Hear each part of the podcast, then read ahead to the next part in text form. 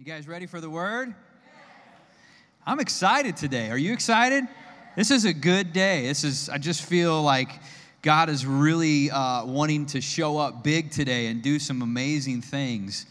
The message that I want to really kind of dive into is one that you've probably heard preached in a lot of different ways before, and rightly so. It has to do with basically our words and our speech. And, you know, when you go through the Bible and you look from beginning to end at all the different topics that are covered, uh, there are some pretty there's a vast range of topics, but there are some several things that are very predominant that just continue to come out over and over and over again in Scripture. You know, you see obviously a lot about God's love, you see a lot about hope, you see a lot about faith, but you absolutely see a lot about your words and your speech and the things that you say.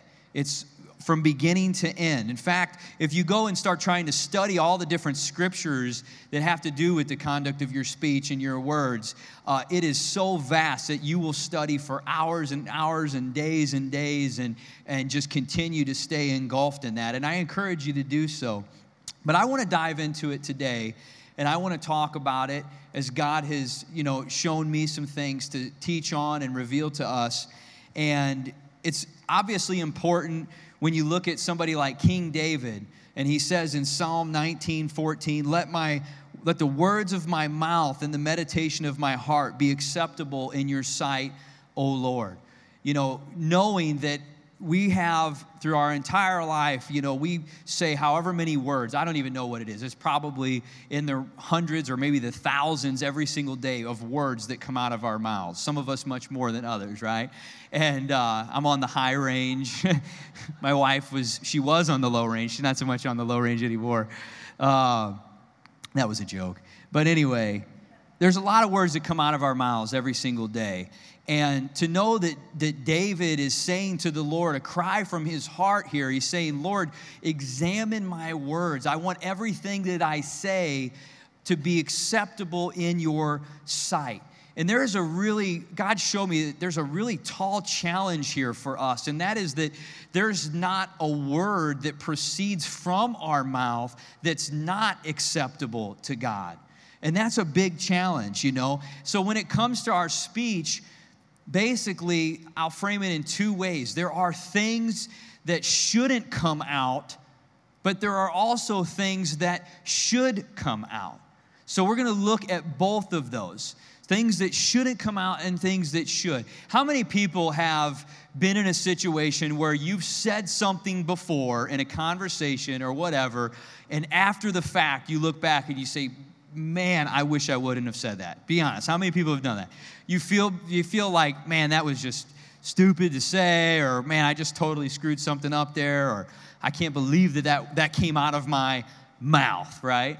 Or how many times have you been in a situation where maybe you look back and you wish you would have said something that you didn't say. Maybe you were nervous or you just felt like you weren't sure if you wanted to be bold or maybe it just didn't come to you at that time. How many people have been in that case? You wish you would have said something before, right?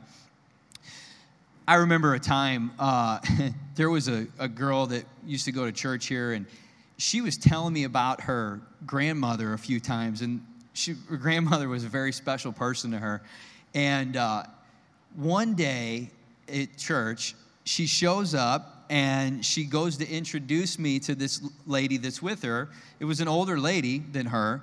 She was a younger girl, like our age. And uh, whenever she went to introduce me to her, I didn't think, I just sort of like reacted and I was like, oh, hey, Kelly, it's your grandma. It's so nice to meet you. And the look on their face was one of mortification. She was like, it's my mom. And her mom looked at me, and I was, there was nowhere to go with that. Nowhere. You can't recover. I, I can recover from a lot of things. You can't recover from something like that.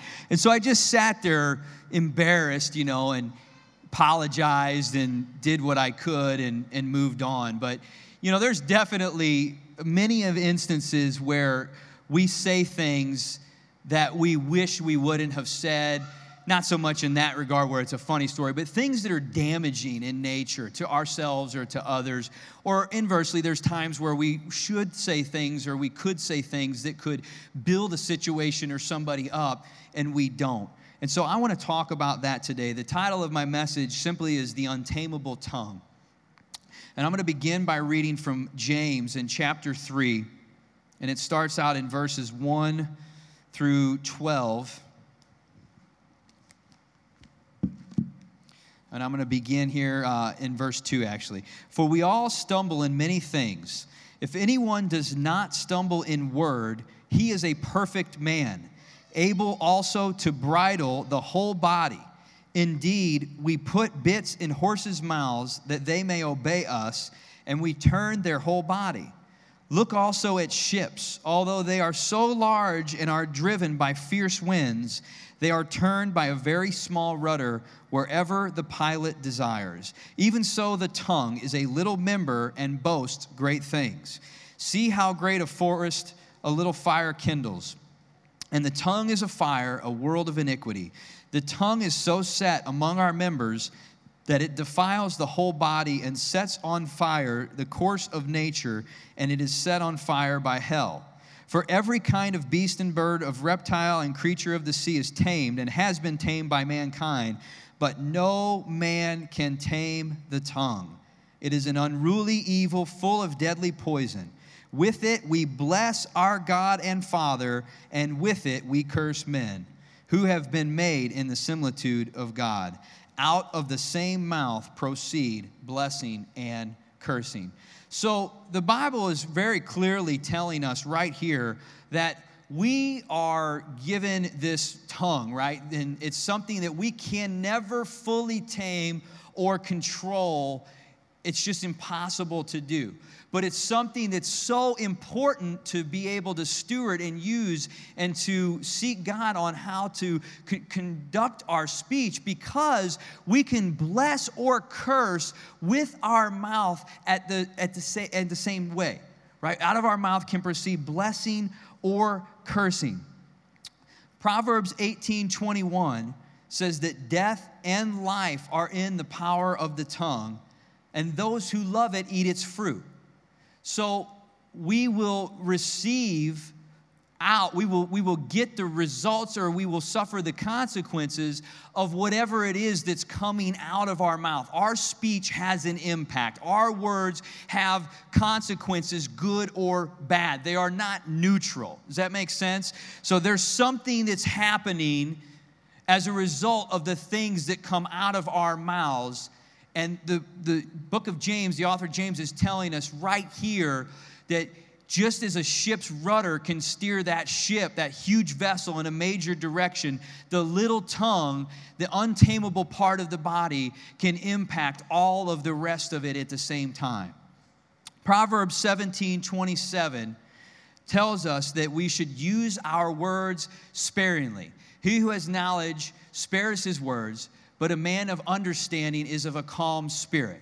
So there's this idea that in using our words, we would use them sparingly, we wouldn't use them carelessly, right? It's, it's as if there is almost a control or a premeditation ahead of releasing the words and releasing and loosing our tongue whenever those things come out. It's not just some casual, frivolous thing where words should just be flying out of our mouth all the time. I'm going to talk in a second about what that can lead us into if that's the way we do it is unbridled and uncontrolled. James 1:19 says, "Let every man be slow to speak, but quick to listen and slow to anger. So there is uh, an understanding from the Bible that in our posture of our words and our speech, that we should first be one of a listening audience and second one of a speaking position. There should always be this demeanor of us, of, of the way we look at things, that we are better to observe and to listen than to just react and to speak first. And most of the time, you will find that if you if you feel that you want to say something, but you're not quite sure if you want to release those words yet, but you, you just wait to listen a little bit longer, listening always privileges you to more information that is helpful and useful that most of the time will temper the way your words and your speech will then come forth. And by listening and being uh, available to hear what is in the circumstances or the other people around you that your words may affect, it helps you to be able to position your words appropriately and timely and effectively. Does that make sense? It's not that we don't that we would never uh, speak or that we would just be like quiet, reserved people. I hope you see that's certainly not me, and that isn't the kind of message that I'm preaching. But what I'm saying is that I have found, and I'm a person that does talk a lot. I have found that in the Word, I am convicted about the fact that I need to be very purposeful and specific in the way I bring forth words and I bring forth speech when I know that the, the balance that's weighing out is that something could be cursed or blessed. I could help or hurt situations and people with what it is that I say. Something so simple as a word that comes out of my mouth can have that kind of an impact. Let's go to 2 Timothy chapter 2. And I'm going to start out in verse 14. And it's talking about just our conduct, and he goes into speech here in these verses. He says, Remind them of these things, charging them before the Lord, not to strive about words to no profit, to the ruin of the hearers. Be diligent to present yourselves approved to God, a worker who does not need to be ashamed, rightly dividing the word of truth. But shun profane and idle babblings, for they will increase to more ungodliness, and their message will spread like cancer. So, idle babblings ultimately lead to sin and to downfall and to harmful consequences. Idle babblings, strife, more or less, when we are just randomly using words, saying things, speaking things out without any type of uh, caution or just you know, monitoring what it is that we're saying, when we're just letting things fly out of our mouths, we get in conversations and we just talk just to talk because we feel like something needs to be said or somebody has an opinion about something that maybe isn't positive and we feel like we just need to have some input or we need to agree or whatever. I think you can all see where I'm going with this is we find ourselves in many conversations and many times where what starts to happen is it, it moves from just productive, fruitful, healthy conversation into a place that I would classify as idle babblings. Things that are just idle. They're just words to just be using words. They don't have purpose and meaning, but ultimately we can see from what the Bible is telling us that all those things are going to do is lead you into a path of sin or hurt or harm to someone or something, possibly even yourself. And that they generate, ultimately, they generate strife between you and other people. So there is no benefit, there is nothing productive, helpful, or good to come from conversations that you would classify as being idle babblings or purposeless words and things that are not good and helpful and fruitful. It goes on to say, uh, in Proverbs 10 19, sin is not lacking in a multitude of words, and the wise restrain their lips. So, what I get out of that is if I'm the kind of person that just just has words coming out of my mouth, just talking, just you know, feeling like something always needs to be said or I always have to have something to interject or put in, if that's the way I lead with my speech and that's what controls what comes out of my mouth, it's just a matter of time before in the multitude of words where it's not restrained, it's not bridled, it's not checked and examined ahead of time. It's just a matter of time before it leads to sin or strife or some sort of unhealthy thing that I do not want in my life. Does that make sense? If you're with me, say amen. Amen. amen. Okay. In 2 Timothy chapter 2, kind of forward, fast forwarding a little bit to verse 23. But avoid foolish and ignorant disputes, knowing that they generate strife, and a servant of the Lord must not quarrel, but be gentle to all, able to teach, patient in humility, correcting those who are in opposition. If God perhaps will grant them repentance so that they may know the truth. So, in this, he's saying, you know, avoid ignorant disputes, uh, avoid foolishness, and, and knowing that they'll generate strife. A servant of the Lord must not quarrel but be gentle to all, able to teach, patient, in humility, correcting those who are in opposition. I just want to make a point in the middle of this that you know you're going to see that i'm talking a lot about edifying speech really conduct of speech the type of speech that we uh, lead ourselves in that is building and edifying and positive in nature with the results that come out of it but it is very clear that that doesn't mean that we are never uh, correcting or possibly standing up for or confronting a situation that may present itself to us. So you can't, I want to make sure that that point is, is clear. He says right here, go ahead and correct, but do it in humility with patience. And as a result of doing it that way, there will not be strife or a quarrel that is produced out of it. So if your words are led in a godly way and they're examined and delivered in a way that is basically how God would have you to bring them forth, then though there may be confrontation and there may be disputes or things that need to be corrected in the life and the circumstances you face, it will not result in a situation produced of strife or quarrel or bitterness between you and other people. I'm not saying they're gonna just love you and it's gonna be roses all the time, but it's not gonna be a situation that turns over into something uh, sinful and ugly like strife and quarrel and bitterness. Does that make sense? And that's a very difficult thing to do because if we get ourselves in a position where we're trying to be correcting or confronting or standing firm in a position, our emotions and our flesh is tempted at this point if you have a temptation meter, this is one of those times when it's up very high. And it's easy for all of a sudden your speech to slip from being examined, being checked, being fruitful, and slip over into not being patient, not being humble, and, and trying to combat the situation and being confronted.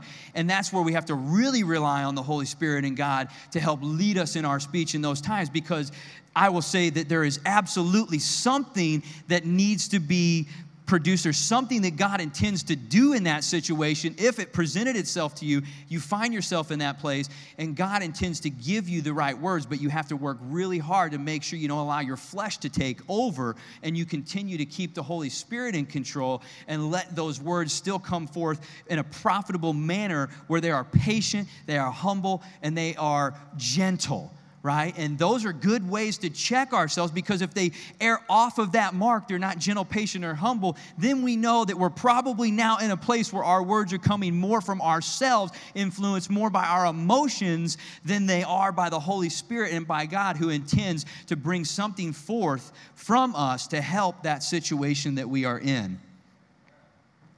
Proverbs 29 11 says, A fool vents all his feelings, but a wise man holds them back.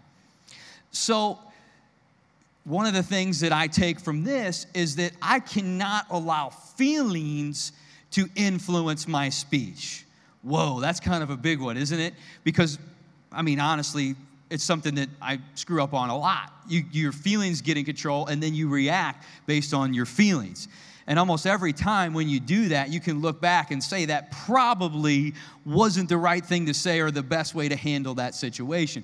So we have to realize that yes, we are emotional beings. I mean, it's great. God made us that way, so that's what He intends.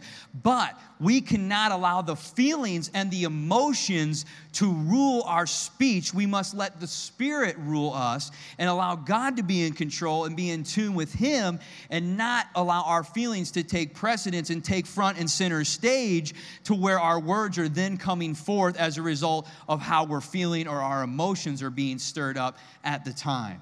And that will lead us into a place where we won't want to be. James 4 11 and 12 talks about not speaking evil of a brother, for when we do, we judge him. And, and then it goes on to talk about how there's only one who is able to restore or destroy, who is worthy to be able to judge. So we have to realize that if we find ourselves through maybe idle babblings or gossip or quarrelsome words, find ourselves in a position where we are then uh, talking evil of someone, whether it's directly and face to face or whether it's behind the scenes or behind their back, whatever the case may be, that when we do that, God views that as that we are putting judgment on that person because we're speaking evil of them. And God is saying, You are not worthy to judge, you are not able to do that. So we have to sort of take and get a good idea, get a good understanding of how significant and how important it is when we start finding ourselves maybe speaking uh, evil or badly of a person or a, or a, a group of people or whatever the case may be that we are in a position now where we're, we're putting ourselves in a position to judge them. And God is saying, Whoa, you've crossed the line. You are way over, you're, you're way beyond your bounds here you know, you can have an opinion about things, but when you do that, if you do it in a way that is led by God and your words are examined appropriately, you'll have an opinion, and it can even be one of opposition, but it will still be effective at producing meaningful and helpful results in some way, shape, or form, and not lead to anything quarrelsome or strifeful. Ephesians 4:29, no, let no corrupt word proceed from your mouth. No. It didn't say don't let too many fly out. Don't let, you know, more than maybe 10 or 15 a day come out. It says let no corrupt word proceed forth from your mouth. And look, you know, I mean, God's just issuing a, a, a, challenge to us. He's just issuing uh, something to us that He is asking us to do and walk in so that He can have His way in us. That's what He's laying forth for us to be able to see.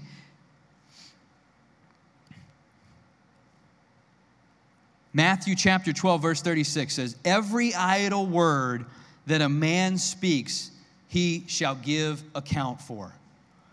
Wow. So you mean to tell me, Matt, that every idle word that proceeds forth from my mouth that's not those aren't words that are being examined or being led by the Holy Spirit. Every idle word that comes out of my mouth that I'm going to give account for, that's exactly what I'm saying. That's what the Bible says. Now, we can repent, of course, at any time of things we've said and done, and God is just and faithful to forgive us in that manner. But at the same time, the Bible is letting us know that there is an accountability for everything that proceeds forth from our mouths. And that should produce in us a, heightened sense of understanding, importance, and awareness at how significant this kind of a subject is, this kind of a, a topic. There's a reason why there's hundreds of scriptures all through the Bible that talk about the conduct of our speech because it's a huge deal to God. And we have so many ways that our words can bless or curse every given day that yeah, of course it has to be viewed as something so significant and something so important. But so, yes, we can see a lot of these ways that we have to uh, examine our speech and to withhold from a lot of things that we would maybe out of our flesh normally do with our words. But there are a lot of things that we are instructed to say and to do with our words. And first of all, in, in Ephesians 4 25, or 29, the second part of the scripture I just quoted a second ago, it says, Let no corrupt word proceed forth from your mouth. And then it goes on to say, But that which is good for necessary edification, that it may impart grace to the hearers. So when our speech is done in such a way that it is uh, let's say approved if you will by god and your, your words are released forth from your tongue by a spirit led uh, directed then they will impart grace they will edify and they will produce godly purposeful results on this earth. That is huge isn't it I mean, that is amazing that God's will and purposes can be done in this earth simply by me controlling my words, bridling my tongue, and allowing the Holy Spirit to lead that which is loosed and let forth from my tongue and what I say. And I don't know about you, but I want to be. I want to be in a position where God can use my words for godly, purposeful results in this earth and not in a position where they're producing harm and things that have to be dealt with or corrected later, right? I want my words to be producing, advancing the kingdom of God, not detracting from what God is trying to do on this earth. In Genesis, the very beginning, God said, Let there be light. So, language, words, the very first use of them was actually not to communicate, but to create. So, our words actually can create things in this earth if they're spirit led and they're, and they're being laid forth by God Himself as He's directing us, right? That's amazing. God used the first, had the first use of language to create. And our words, just like we talked about earlier, can they can curse, but they can also bless. They can edify. They can impart grace. They can strengthen the body, our fellow brothers and sisters right? Proverbs said, a word in due season is, is, is good to the soul. So when we lay forth, when we bring forth words that are directed and led by the Spirit and by God as He's leading us through this life, that we are bringing forth words that can set on people's soul and spirit in moments and times where it will be exactly what they need. It's a word in due season, it's exactly what they need to bring forth the next step or that next place or for God to reveal things to them and move them forward the way that He chooses to do. So they can create, they can edify, they can build. And that is always the goal, the objective of what we should set forth to accomplish with our speech and with our words when we go out and we, we have conversation with what we say as we go and we do. Now, with that comes another significant challenge. If, if our words led by God can bring forth edification and build up and strengthen and produce godly, purposeful results and advance His kingdom, that's awesome. But there is also a charge to make sure that when we see the opportunity to do that, that we release those words, we release our tongue, and we allow God to say and do what he's choosing to do. James 4:17 says, "To him that knows to do good and does not, it is sin." Wow. So when God is laying on my heart to say a good word to a brother or a sister, or to bring forth a word of truth in a situation, but in a way that is in humility and gentle, if you mean to tell me that if I don't do that, that that's sinful, well, that's what the Bible is telling us. Yeah, God convicts your heart. It's up to you to obey. To not obey is to disobey, and that by its definition is sin, disobeying God. So when God privileges you and leads you and directs you by his spirit, that's an amazing thing. But once you are given that direct the direction and that information and that wisdom and insight, then yes, it is up to us to act on it and release those purposeful words into the situation to produce the results that God intends to do. For if we see the opportunity to do good and we don't, then we basically by default are stymieing what God intends to do in that situation. Now, don't get me wrong god will never be frustrated by man and his efforts but my point is is that you can see if god intends to use you to do something and you hold back when you've been given the opportunity to do it that the bible is telling us that that is sinful and that is disobeying god. And we don't want to be in a position where we uh, find ourselves in that kind of situation I just said the scripture a second ago, but Proverbs 15 23, a word spoken in due season, oh, how good it is. And then I love this one Proverbs 20, uh, 25 11, a word fitly spoken is like apples of gold in settings of silver. A word fitly spoken, which I would say any word directed and led forth by the Spirit Himself as He's directing and leading us as we are his children, seeking him, looking for him to have his way in us. And he's revealing to us not just what we would do in our lives, not just you know what maybe what we would do in a career decision or all that that he intends to lead us even in something as what may seem so simple as the words that come forth from our mouth each and every day in all the conversations that we have and a word fitly spoken basically a word spoken that is inspired or directed or led by a person that's in tune with God, walking with God, and allowing God to have his way in them is like apples of gold in settings of silver. Just picture that. I mean, that's a beautiful, elegant, awesome thing when you picture that in your mind. And that is exactly the kind of result that it produces in the heart and in the soul of people when it falls in the right time, in the right situation where God directs it. So you say, okay, this is some big stuff. So I, I can't say anything that God doesn't tell me to say, but I need to say everything that God wants me to say. Wow, that's like, how do you do that? You know, I mean, I can work at it, I can do it, right? I can try really hard, but I don't know if I can ever really get what you're talking about. Well, first of all, I mean, that's why it says it's the untamable tongue.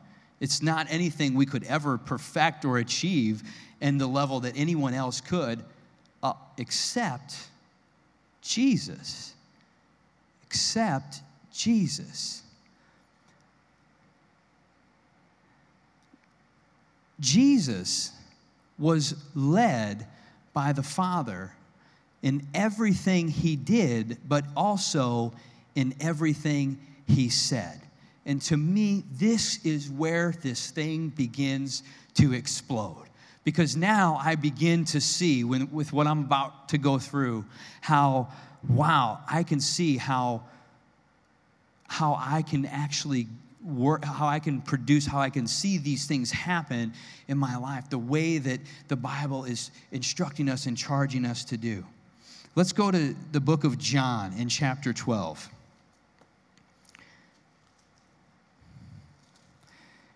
And in verse 49 and 50, Jesus says, For I have not spoken on my own authority, but the Father who sent me gave me a command, what I should say and what I should speak. And I know that his command is everlasting life. Therefore, whatever I speak, just as the Father has told me, I speak.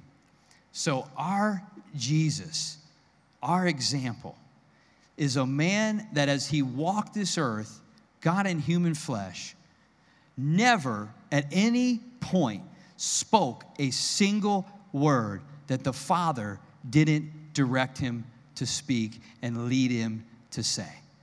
Now, we can look through the Bible and see in the Gospels a lot of the things that Jesus says. But we can also employ common sense here and, and realize that there's a whole lot of words that came out of Jesus' mouth that aren't recorded in the Gospels, right? I mean, it's not like every conversation that he ever had when he walked the face of the earth is listed in there.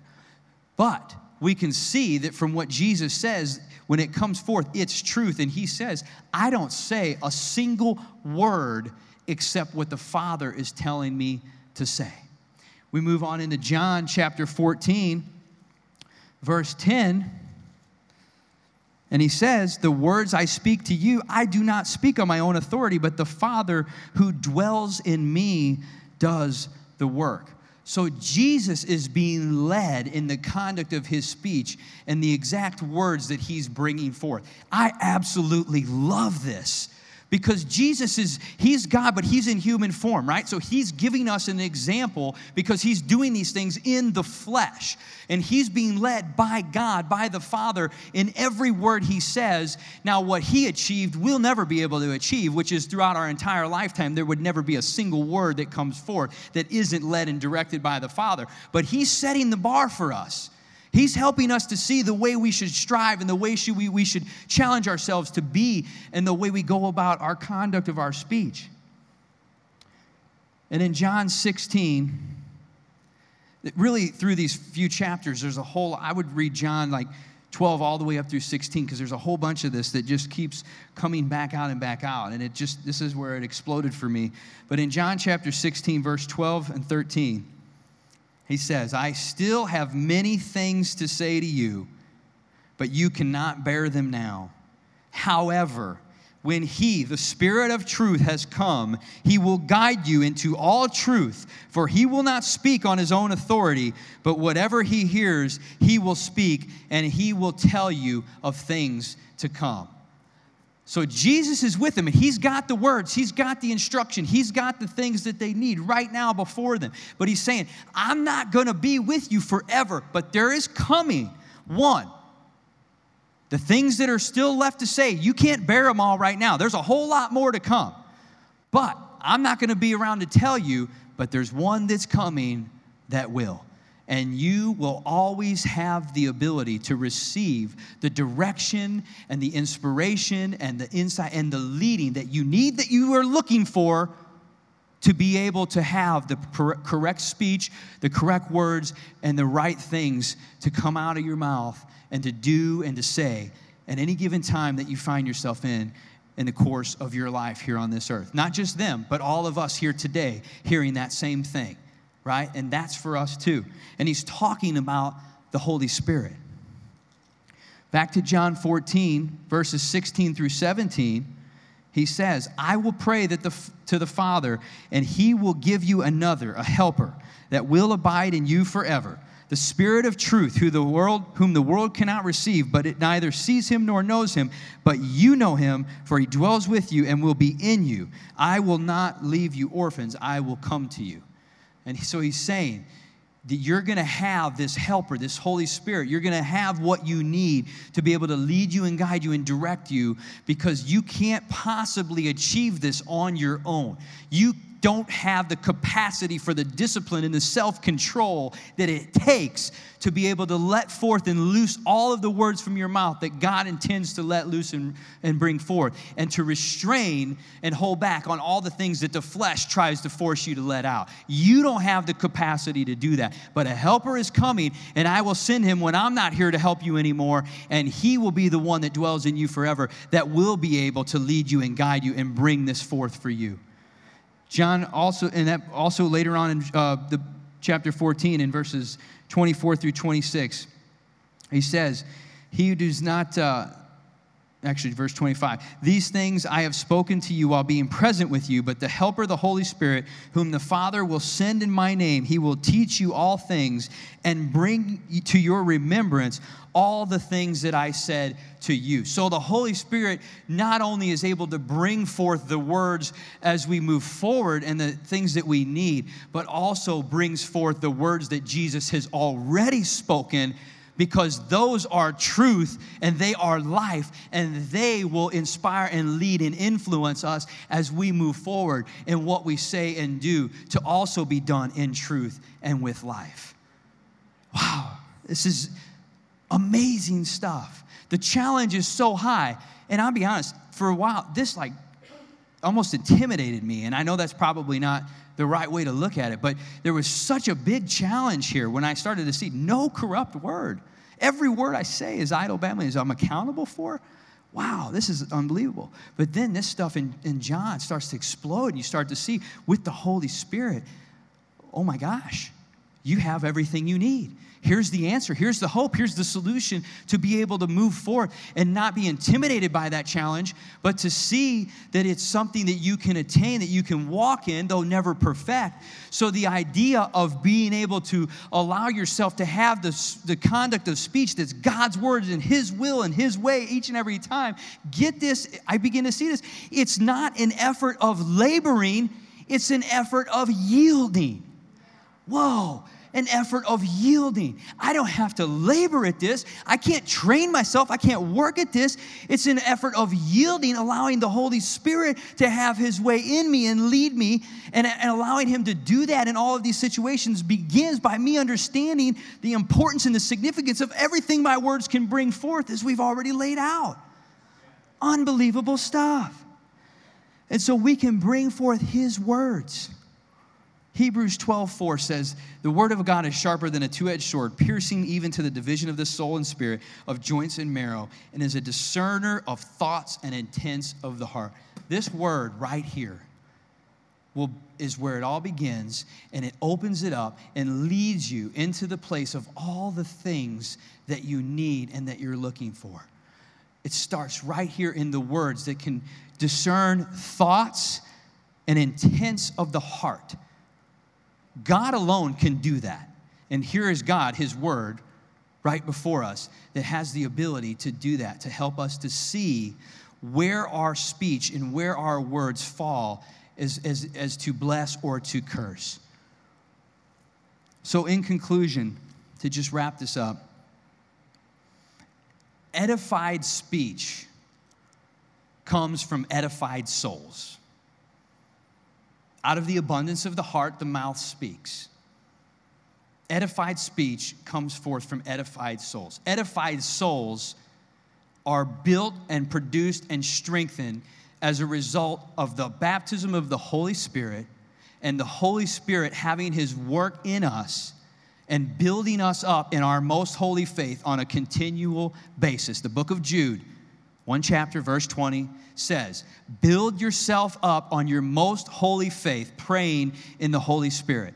You pray in the Holy Spirit by receiving the baptism of the Holy Spirit, which is the helper that Jesus talked about that he would send, that we would have, that would dwell in us and be with us forever to lead us into something that is absolutely unattainable in our own, in our own, in our flesh, but that God gives us a provision in a way. When God calls you to something like no corrupt word, when he challenges, when he asks you, when he commands you, he always makes a provision. He always equips. And the solution solution for this is the Holy Spirit leading and guiding you each and every day and every step of the way. So, the way I net out on this thing is I just get on my knees and I say, I've got to have the Holy Spirit. I have to have the Holy Spirit helping me, the helper. He's got to be with me. I've got to be led. I have to be able to yield to some other higher power. I can't find it in myself to achieve this high goal that God is setting forth for me. But I desire desperately to be used by God and to advance His kingdom and to produce His results in my life and on this earth and to see His will advanced. So I have to have the Holy Spirit. And so this is what I want to do. If we could have the team come up here.